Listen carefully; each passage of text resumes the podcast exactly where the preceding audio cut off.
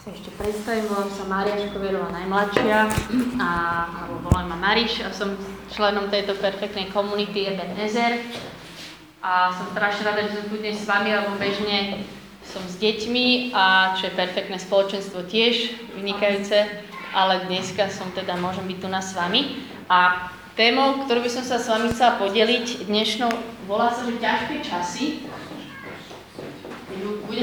ťažkých časoch, tak myslím, alebo iné slova budem používať, že je možno púšť alebo kríza, proste keď sa máme ťažko. A pozor, dôležitá informácia hneď na úvod. Nebudem o tom hovoriť o ťažkých časoch, takých, ktoré sú spôsobené tým, uh, že sme v nejakom hriechu, hej, to znamená, že niečo sa nepodarilo, padli sme v niečom a zostávame v tom a máme sa ťažko a nebudem hovoriť ani o takých ťažkých časoch, kedy vlastnou vlážnosťou sa máme úplne na chybu. Dobre? To sú také dve špecifické veci. Krátko k tomu návod poviem, keď sa nachádzate v takýchto ťažkých časoch, že sa niečo pokašľalo, alebo že sme úplne vlážni, čo sa nám tiež stáva, asi sa to aj bude stále stávať, tak iba jednu vetu poviem na to, že vráť sa rýchlo naspäť. Vráť sa hneď naspäť. To je úplne také zlaté pravidlo, ktoré chcem mať ja pred očami, že niečo sa úplne pokašle a poviem si, že rýchlo na druhý deň to chcem vrátiť, lebo väčšinou si povieme, že hej, mal by som znova do tej modlitby sa vrátiť, ja mám v pláne ísť na spoveď a hovorím si to 2-3 týždne a potom sa mi chce menej, menej, menej. Dobre? Takže ťažké časy, ale nie tie nami spôsobené, ale tie, keď proste na nás doľahne nejaká púšť a ťažoba a nerozumieme tomu. Takže o tomto ja chcem dneska hovoriť. Prvá vec, ktorú chcem povedať, že uh, ja som si tak kedysi myslela, keď som sa s Bohom viac spriatelila a, a keď mi zmenil viac život, že s ním to bude fungovať tak, že budem ho stále viac poznávať a že proste pôjdem takto, takto, sa bude zmenšovať a proste bude to mať túto vstúpajúcu tendenciu. A že proste on ma bude stále posilňovať a vyzbrovať, že budem už taká skúsenejšia, tieto vlny, tieto moje krízy budú stále menšie a menšie a potom už prakticky, že už budem proste taký zrelý človek a tak. A musím vám povedať, že Boh ma tak učí, že, že to nie je úplne takto, že to takto nevyzerá. A ja som aj teraz mala také obdobie, inak to je sranda, že hovorím o tých ťažkých časoch, lebo ja sa v nich aj nachádzam. A mám teraz to obdobie, že že som proste sa mala tak dobre s Bohom, všetko bolo super a som hovorila, že Bože, vždy sa o mňa postará, že dávaj na mňa pozor. A potom zrazu teraz tak aj po Silvestri a zima, zima a jar prišiel čas, že som, že ma to proste úplne dostalo, mala som fakt také ťažké časy a som volala na Boha, že Bože, čo to znamená, ty si mi neochránil srdce. Ja som ti povedal, že máš na mňa dávať pozor a že ty si to nesplnil. Čo to má znamenať, prečo si ma zase voviedol do hej? Že prečo tu teraz som, nič necítim, nevidím, nerozumiem tomu, čo sa deje a tak. Ešte mi taký jeden príklad Boh tiež vysvetlila, že ja som si myslela, že táto šípka, že to akože ja som na nejakej výprave s Bohom a mám prejsť cez kopec, to je preskal, to trošku taký príklad, a že proste ja keď budem s Bohom, takže on ma bude úplne tak vyzbrojovať, stále budem mať lepší ruksak, lepšie topánky, začala som akože úplne o ničom, mal mi zlepšiť výzbroj a ja budem mať výstroj, všetko čo mám a ja budem schopnejšie a schopnejšie a potom ten kopec dola. No a ja niekedy sa tak pristnem a mám pocit, že bože, ja nemám nič. Že cítim sa, že ako keby stále slabšia a v skutočnosti mi Boh tak ukazuje, že že to nebude, že ja ti dám všetko, čo sa ty pýta, že mi ešte ekešus, daj mi lepší ruksak, daj mi prší plášť, ale že ja zistím, že ja som slabá a poviem, že Bože, musíš ma nejako dostať cez tento pochod. Uh, takže to je taká vec, čo ja uh, zažívam. A teraz som teda mala taký čas, že som volala na Boha a hovorím, že Bože, prečo si ma neuchránil od tejto bolesti, že prečo si nedala pozor na moje srdce. Boh mi na to povedal jednu vec a teraz dobre počúvajte povedal mi, že lebo v bolesti sa naučíš veci, ktoré sa nikde inde nenaučíš. Lebo v ťažkých časoch sa naučíš veci, ktoré sa nikde inde nenaučíš. A pravda je aj tá, ľudia, že ani v Svetom písme to nikde nie je napísané, že keď my uveríme Bohu a budeme s ním úplne žiť, že, že už budeme proste mať prechádzku rúžovým sadom a že nebudeme mať žiadne utrpenie.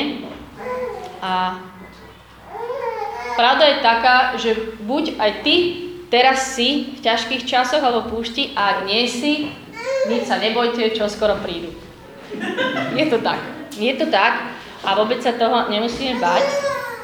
A ešte vám tak chcem pozerať, že čo som si uvedomila, že čo bolo pre mňa dosť ťažké je, že, že ja som povedala, že dobre, tak som v ťažkých časoch, že nerozumiem veciam, ale keby som aspoň videla, že, že ma tak mení, alebo že ma niečo učí, že, že tomu proste nejako rozumiem, že to má nejaký zmysel, chápete, že, že je to ťažké, ale vidím, Boh ma učí tomu, aby som bola pokornejšia. Ale neviem, čo vy zažívate v ťažkých časoch, ale ja som sa v nich ocitla a mám pocit, že zo mňa vôbec nevidím nejaký cieľ, aký to má zmysel a dokonca sa zo mňa úplne vyplávajú všelijaký šrot, najdivnejšie veci, úplne divnosti, že sa pýtam, že fú, toto je ešte vo mne? Že to sa deje. Že my nie len, že máme ťažké časy, ešte ani tomu vôbec nerozumieme a nevieme, na čo to celé je. Že ja tomu nerozumiem vôbec, že na čo to celé je. A vtedy ešte ďalšia vec, ktorá do toho perfektne prichádza, okrem toho, že mám pocit, že fú, to čo je vo mne ešte, že začnem o sebe najviac pochybovať. Že som ja vôbec normálna, že toto cítim, proste, že že mám takúto púž, že vôbec Boha nevnímam, všetci tu na chválach sú v pohode, dvíhajú ruky blízko pri Bohu a ja som tu úplne, že hm, o ničom. Alebo ťaž, určite budete súhlasiť so mnou, alebo taká pochybnosť, že milovala som ja vôbec toho Boha, že bol ten môj vzťah taký naozaj a že teraz mám pocit, že, že je to úplne o ničom, alebo že som tu dobre na tomto mieste. Uh, milujem vôbec Boha, že to sa proste, že títo ľudia tu idú za ním, alebo začnem pochybať o svojej službe, napríklad, že čo, ja mám rád na chválach, keď toto mám v sebe, takéto odporné veci a padám každých 5 minút, alebo ja mám byť nejakou spoločenstvom, neviem, ja mám byť, do, ja som dobrá mama, takáto, čo tu robí 10 chyb denne a začnem pochybať o tejto svojej službe a jednoducho máme sa ťažko. Viete, o čom hovorím troška niekedy, že sa máte takto ťažko? Nevidíte, na čo to je, pochybujete o sebe, nerozumiete, prečo to vzniklo. A tiež som si uvedomila, že niekedy, to je možno tak aj pre mňa, neviem, každý to má inak, ale že niekedy sa mám fakt ťažko a ešte si to tak akože obkecam, že akože tak vzdielam o tom, že ja sa mám ťažko, ale Boh určite tým akože niečo myslí a mení moje srdce a pritom by som mal prísť a povedať, že ja som fakt úplne na figu. Nerozumiem, čo sa deje, štve ma ten Boh a proste priznať to takto tú bolesť. Samozrejme, že naozaj Boh koná v tej bolesti a že, že to má zmysel, keď hovoríme tie veci, ale že my niekedy už, keď sme takí kresťania, to vieme tak zaobaliť a proste potom sa iba v nás hromadí tá horkosť a raz to vybuchne. Takže stávajú sa nám takéto ťažké časy, ktorým vôbec nerozumieme a máme také pochybnosti. A jedna základná vec, ktorú vám chcem dneska povedať, že neboj sa. Že keď si v Božom pláne, tak on má proste plán A. A súčasťou tohto plánu A sú, tie, sú tieto krízy. A práve keď si v tejto kríze, si úplne kľudne v Božej vôli. Si úplne kľudne v tej Božej vôli. Nedej sa nič zlé. Tá kríza tu je a príde ešte ďalších 100, určite. A neznamená to, že si niekde mimo. To je prvá vec, ktoré nemôžeme uveriť, že, že niekde, hej, hovorím o tých ťažkých časoch teraz, o týchto. A Takže to je jedna myšlienka, ktorú si odneste, že ťažké časy neznamenajú, že som mimo Boha. Aj keď sa tak cítim. Nepočujem ho, nevidím nič. Ďalšia dôležitá vec je, že každý z vás má nejakú misiu, alebo to by som to nazvala také povolanie, ktoré je úplne špeciálne pre teba, ktoré ti Boh dal. Proste máš nejakú misiu, ktorú si naplnil, a ktorú máš naplniť. Ja som si to uvedomila a dobre si to všimnete na svojich životoch na tom, že Boh ti dal nejaké veci a dal ti ich na to, aby, teraz tam tri body, nedal napríklad tieto a tieto talenty, aby som si vyrobila toto. Dal mi byt, dal mi čas, dal mi hudobný talent, dal mi proste všelijaké poklady, skúsiť sa aj nad tým potom zamyslieť. Ja vám tu dneska dám takých pár otázok, ktoré si možno ešte doma modlíme pre dieťa, čo dal tebe Boh? Čo je tvoja misia? Čo sú tie, že mne dal Boh perfektné vzťahy, dobrú rodinu, materiálne zabezpečenie, na čo mi to dal? No aj pre moje potešenie, ale nejaké aby tam za tým bude, pretože to dobre vymyslel. A vieš odpovedať na to, že čo je taká tvoja misia? Ešte inú otázku vám dám, že čo chceš raz, aby sa povedalo nad tvojim hrobom? Keď tam ľudia. Rozmýšľaj si na tom. Rozmýšľal niekto nad tým, že čo, sa, čo, čo budú hovoriť ľudia nad môjim hrobom? Že bolo teraz... Hej, aj ja. No, ja som nad tým rozmýšľala. Že aký by tam bol nejaký proslov. Hej. Že čo, by si tam, čo by si tam o mne povedali? Že ako chceš, aby si ťa ľudia pamätali? Čo bola tá tvoja misia? To, áno, to bol takýto človek. Hej? A my máme takúto svoju misiu. Poviem vám takú na povzbudenie, takú pomoc pár veľkých ľudí z Biblie, ktorí tiež mali také proste, že taký nadpis nad nimi, čo sa o nich hovorilo. Napríklad o Noem sa píše v knihe Genesis, že to bol ten, ktorý chodil s Bohom. To... Ja, mojej Biblii to bolo, že Noé. Neviem. Možno máme iné. Neviem. O môj... Neviem. A bol tam, že bol spravodlivý muž. V jednej vete. Genesis 6. O Mojžišovi sa tam napísalo, je tam napísané, že Mojžiš bol najpokornejší z ľudí, zo všetkých ľudí. To som tiež chcela, keby on. Najpokornejší zo všetkých ľudí, je to tam. Abraham, viete, čo sa hovorí o Abrahamovi? Presne, presne. Otec viery, on ten, ktorý uveril a započítalo sa mu to za spravodlivosť. Proste ten, ktorý mal všetko vo svojom meste, Ur, to bolo vtedy úplne blahobytné mesto a on z toho blahobytu povedal, že ja ti verím a vyšiel na nejakú púšť a tam zažíval úplne samé, samé strádanie, ale uveril Bohu. Dávid bol mužom podľa Božieho srdca. Presne. Tanečník. Áno, tanečník. Tiež inak dobre. Možno niekom z nás sa povie, že to bol tanečník. Tvoja misia. Dávid bol okrem tanečníka aj muž podľa Božieho srdca. Pavol bol ten, ktorý proste ho pán Ježiš dostal vtedy, ako tam spadol na ceste a odvtedy všade hlásal, že to bol taký jeho nadpis, že milosťou ste spasení. Že Ježiš prišiel zachrániť hriešnikov, ja som prvý z nich a milosť to bola taká jeho téma, hej, že milosťou ste spasení. A Ježiš, téma veľa toho, ale jedna taká silná vec, ktorú tu máme, je, že kto vidí mňa, vidí Otca. Ten, ktorý ukazoval na Otca. Takéto nadpisy. A teraz čo je, čo, je, čo je ten tvoj nadpis na teba, alebo čo je tá tvoja misia, čo by sme my chceli, aby o nás ľudia povedali. A ja mám pre vás vybraný obrázok.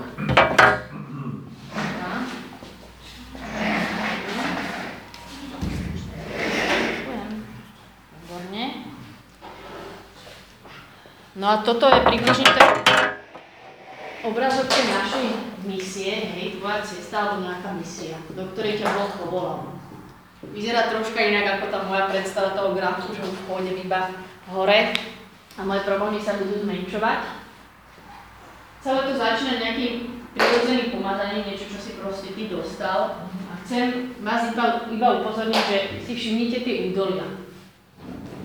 A tie údolia sú práve tie miesta tých ťažkých časov. Hej, že už my máme pocit, že ide to dobre, narastám a potom zrazu zostupím do nejakého údolia. Sú tu takéto tri údolia. A chcem vám povedať, že my ako ideme tou cestou, mnohí ľudia nečakajú tú, tú krízu a údolie a zostanú v nej. Dokonca ja som počula uh, takú prednášku, ktorá ma teda oslovila a odtiaľ som to aj zobrala a hovoril ten človek, že dokonca, že 80-85% vodcov, ktorí majú nejaké poslanie a túžbu, nejakú misiu, povedalo, že 85% z nich nedošlo do toho splnenia, lebo sa dostali do nejakej krízy, niečo sa totálne pokazilo, hej, a oni mali pocit, že zlyhali, alebo že už to nie je možné. A chcem vám povedať, aby ste si dobre zapamätali, že tá vaša misia proste o vás platí a Boh ju o vás nikdy neodvolá. To, to čo ťa Boh povolal, čo ti dal tie dary a to pomazanie, to Boh nevezme už späť. Takže keď sa nachádzate tu alebo tu v nejakom tom údoli, tak on si to nerozmyslí. A ďalšia vec, hej, takže tvoje dary a tvoje pomazanie nikdy neodvolá. Ďalšia vec, žiadna negatívna myšlienka, toto mne dosť zmenilo život. Žiadna negatívna, taká odsudzujúca, súdiaca myšlienka nie je od Boha. Keď ti tvoje vlastné svedomie naklada, že ak si to nezvládol, ty si v keli, toto už nikam nepôjde, to nie sú Bohie myšlienky. Boh takto k nám nehovorí. Môže nás usvedčovať, ale vždy je v tom láska. A tretie, to, čo som hovorila, budem to opakovať, že si v tom údolí neznamená, že ideš zle. Ja viem, že to teraz vyzerá veľmi jednoducho ľudia, ale koľkokrát, keď my sme v tom údole, máme pocit, že všetko skončilo. Proste, že idem zle, pokazil som to. Musím začať niekde úplne od začiatku. Boh to so mnou zdal, už pochybujeme o všetkom, čo len príde. A čo mne Boh stále ukazuje dokola, je, že ako s ním ja kráčam, a už mám trošku niekedy pocit, že ma aj všeličo naučil, tak on stále v mojom živote vymýšľa situácie, ktoré ma privedú k tomu, že kapitulujem a poviem, že strašne ťa potrebujem. A znova musím zakúsiť závislosť na ňom. A podľa mňa je to taká prirodzená ľudská vec, že my už máme pocit, že ideme s Bohom, ja si nejako zistím, že tieto vzorce nejako fungujú a začnem sa na ne spoliehať. Keď robím toto, keď sa ráno pohodne prečítam si písmo, som v závodov, hej, alebo to, a mám takú istotu zo seba. A vyzerá to super sveto duchovne, ale nespolieham sa na ňu, ale na tie moje naučené veci. A je dobre vyzerá, hej? A Boh, čo robí stále pre mňa dokola, aj keď som s ním blízko, znova a znova ma privedie do krízy a ja tam zistím, že strašne ho potrebujem, že som závislá na ňom. A chce nás pripraviť na to, že príde veľa ťažkých časov a kríz, keď toto Boh bude s nami robiť. Aby ťa dovedol do toho bodu, že zistíš, že ho veľmi potrebuješ. A to je super to zistiť. Ja môžem chodiť aj naspäť? Uh, Z údolia do údolia? uh, toto je asi taká bežná cesta, také graficky, nemyslím si, ale asi... Nie, nedrž sa toho úplne presne. už nebude to to isté, do čoho sa vrátiš, možno to bude podobné, ale niečo sa asi posunie. Niečo Ja si predstavím, že možno to ide aj tak, no akože toto je veľmi taká kresba, ale že potom ide už o úroveň vyššie, v tom úroveň A vyššie. či môžem byť aj naraz? Uh, iste. neviem, To od, môže byť rotácia. ne, neviem odpovedať to. Ale mne to celkom sedí, že ja som najprv tak, že keď uveríš, že sa obratíš, tak zistíš, že Boha totálne potrebuješ. Toto údolie zrelosti by som ešte aj tak obkecala trošku, že to je také údolie, že takej úplnej odovzdanosti, takej celistvosti, hej, že odovzdáš mu, že tuto si závislý na ňom, ale máš nejaké oblasti alebo čo. Zrelosť je také, že ideš na to v úplnej dôvere a údolie identity to už ide na najhoršie vrstvy, že to už je, že kto si ty, hej? A tuto je splnenie tej tvojej misie. Takže keď si všimnete, tak to ide naozaj takýmito všelijakými údoliami. A na tie, na, o tých naučených vzorcoch, ako som hovorila, že ma stále Boh do toho privádza, že proste skončím, mi to pripomínala ešte taká jedna scénka, v starom zákone sa odohrala tá naozaj taká reálna udalosť, možno si to spomeniete, sme tu s deťmi hrali tú scénku o tom, ako Izraeliti mali stále so sebou tú archu. A to proste bola, že Božia moc bola s nimi a oni išli do vojny a víťazili aj nad obrovskými armádami. A znova raz išli takto do vojny a hovorili si, že juchu, máme archu, hej, zabehaný vzorec, spolahli sa na archu, ale nie na Boha a nepýtali sa ho, čo majú robiť, respektíve neposlúchli ho a pred celí filištíci prišli, osekali archu, zobrali polo. A skrátke, a čo som ja z toho príbehu pochopila, že naozaj Boh im dal tú archu, ale oni sa nemali spoliehať na toto svoje naučené a že jediná istota je v ňom stále sa jeho pýtať, nie nemať tie svoje nejaké vzorce. A prečo toto on robí, že nás privádza do tej závislosti a do tej ťažkého obdobia? Prečo nám to robí? Však on nás miluje a musí sa pozerať na to, že jeho dieťa sa má nejako ťažko. A toto je tiež veľmi dôležité. Až v utrpení a bolesti ľudia sme si totiž schopní všimnúť, že na čom naozaj lípne naše srdce. Až v utrpení a bolesti sme si schopní všimnúť, že naše srdce lípne na niečom nesprávnom. Inde sa to nenaučíme. Hej? Lebo všetky tie veci vyzerajú, vedia vyzerať fakt super správne. Len zrazu si uvedomím, že ja chcem vlastne vzťah viacej ako nejakú Božiu vôľu. Hej? Alebo ja chcem materiálne zabezpečenie a takú istotu v tom viac ako to, čo Boh pre mňa pripravil. A On možno má pre mňa materiálne zabezpečenie, ale ak by to pre moje srdce nebolo dobré do konca života, že ja budem mať super auto, tak ja verím, že nie, že verím. Toto je tiež veľký nadpis v týchto krízach, že Bohu viac záleží na tvojom srdci, ako na tom, ako sa cítiš v tej chvíli. Rozumiete tomu? Že mu viac záleží na tom, aby tvoje srdce bolo úplne pri ňom, ako to, že ty budeš super spokojný, mám dve auta, dom, konečne splnil sa mi sen, ďaká ti Bože, ale budeš od neho na 100 kilometrov. Hej? Takže, alebo som, môžem, môže mi Boh ukázať, že, že moje srdce lípne úplne na dobre fungujúcom spoločenstve, aby som mal skupinku, kde budem zdieľať a všetci ma porozumejú. To je fakt inak dobrá vec. Ale zrazu mi Boh dá takú krízu, nič nefunguje a zistím, že ja som na tom úplne lípla. Že to bol moja predstava, že to bude moja istota a nie on sám. Dobre? Takže dúfam, že už máte tú takú pozitívnejšiu predstavu o týchto ťažkých časoch, že Boh nám ich dáva, že sú dobré pre nás a že všetko je v poriadku, že sme v jeho Božom pláne. A teraz by som prešla na taký ďalší bod, že ako zvládnuť tú krízu. O tom akože nebudem hovoriť tak veľa, ale možno jedna vec, my sme s Joškom teraz zabudili piatok na mládežnickú svetú omšu na sedmičku a práve tam ten kňaz hovoril fantastickú kázeň a hovoril o týchto prenasledovaných kresťanoch o tom, že sa teraz vo svete proste stáva, že niekto príde k tým ľuďom, dá im zbraň v hlave, spýta sa ich, ty veríš Ježiša Krista, ty si kresťan? A oni musia povedať áno alebo nie, keď povieš áno, tak ťa odbachujú. To je ešte tá lepšia možnosť ostrelenia, ale dajme tomu a že aj sa stal nejaký prípad, že v tej americkej škole nejaký spolužiak takto išiel od jedného druhému, ty veríš Ježiša, ty veríš, povedz povedal áno.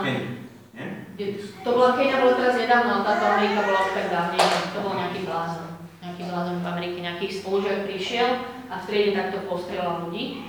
A jedno dievča, potom aj nejakú knihu vydali o tom, jedno dievča skrátka povedal, že áno. A on ju zastrelil. A on sa zamýšľal nad tým, že, že ľudia, že vedeli by si povedať toto áno. Že vedel by som ja povedať toto áno, keď tam niekto na mňa mierí so zbraňou. A že, a že kde zobrali tú silu proste, že to áno dokázali povedať potom prišla dôležitá odpoveď, že ja si myslím, že oni povedali predtým tisíckrát malých áno každý deň. A potom, keď príde tá kríza alebo úplne údolie, že si Kelly, keď porovnám, urobím paralelu s týmto, tak ty dokážeš povedať áno.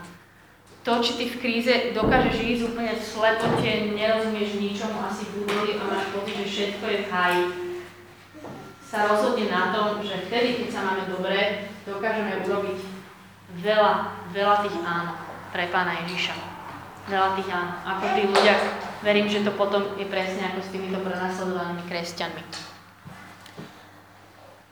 Takže, to je asi taká dôležitá vec.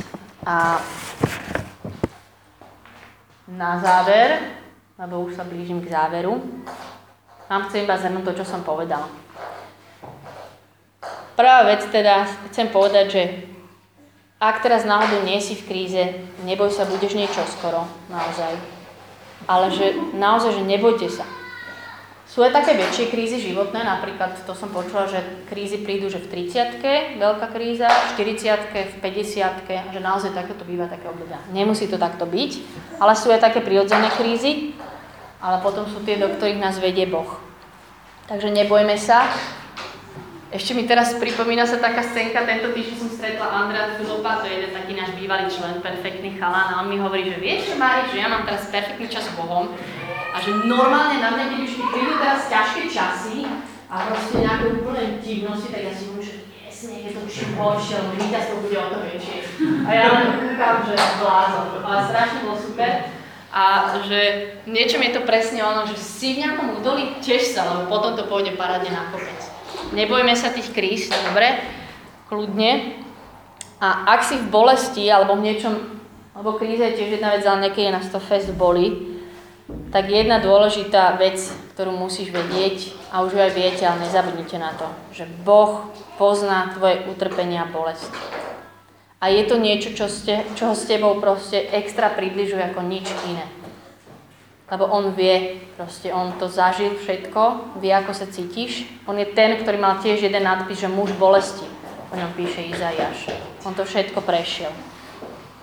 A je pravda, že tým, že Boh vie o mojej bolesti, že ona nezmizne, ani sa to nevyrieši a nemení, ale najhoršia bolesť nie je trpieť, ale je trpieť sám. A to my už nemusíme. Proste Boh vie, kde sa ty nachádzaš, vie, kde sa cítiš tomu doli vie, čo sa deje, vie, kde je tvoj cieľ a misia a 100% ťa tam dovedie. Aj keď urobíme úplne, že chyby, no, popadám, spomalím, to vôbec nevadí. To vôbec nevadí. Nemusíme sa toho báť. Nemusíme sa toho báť. A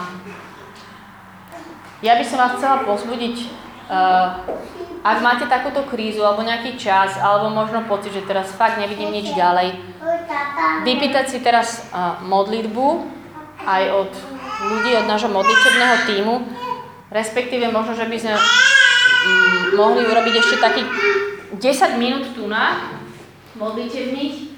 Uh, tu, ja budem ešte chvíľku hrať, viesť modlitbu a keď chcete takto možno aj zostať a tak odozdať svoju bolesť a pýtať si, že Bože, veď ma to mojou cestou, daj mi vidieť, kedy som v tom údolí alebo vydržať v tom.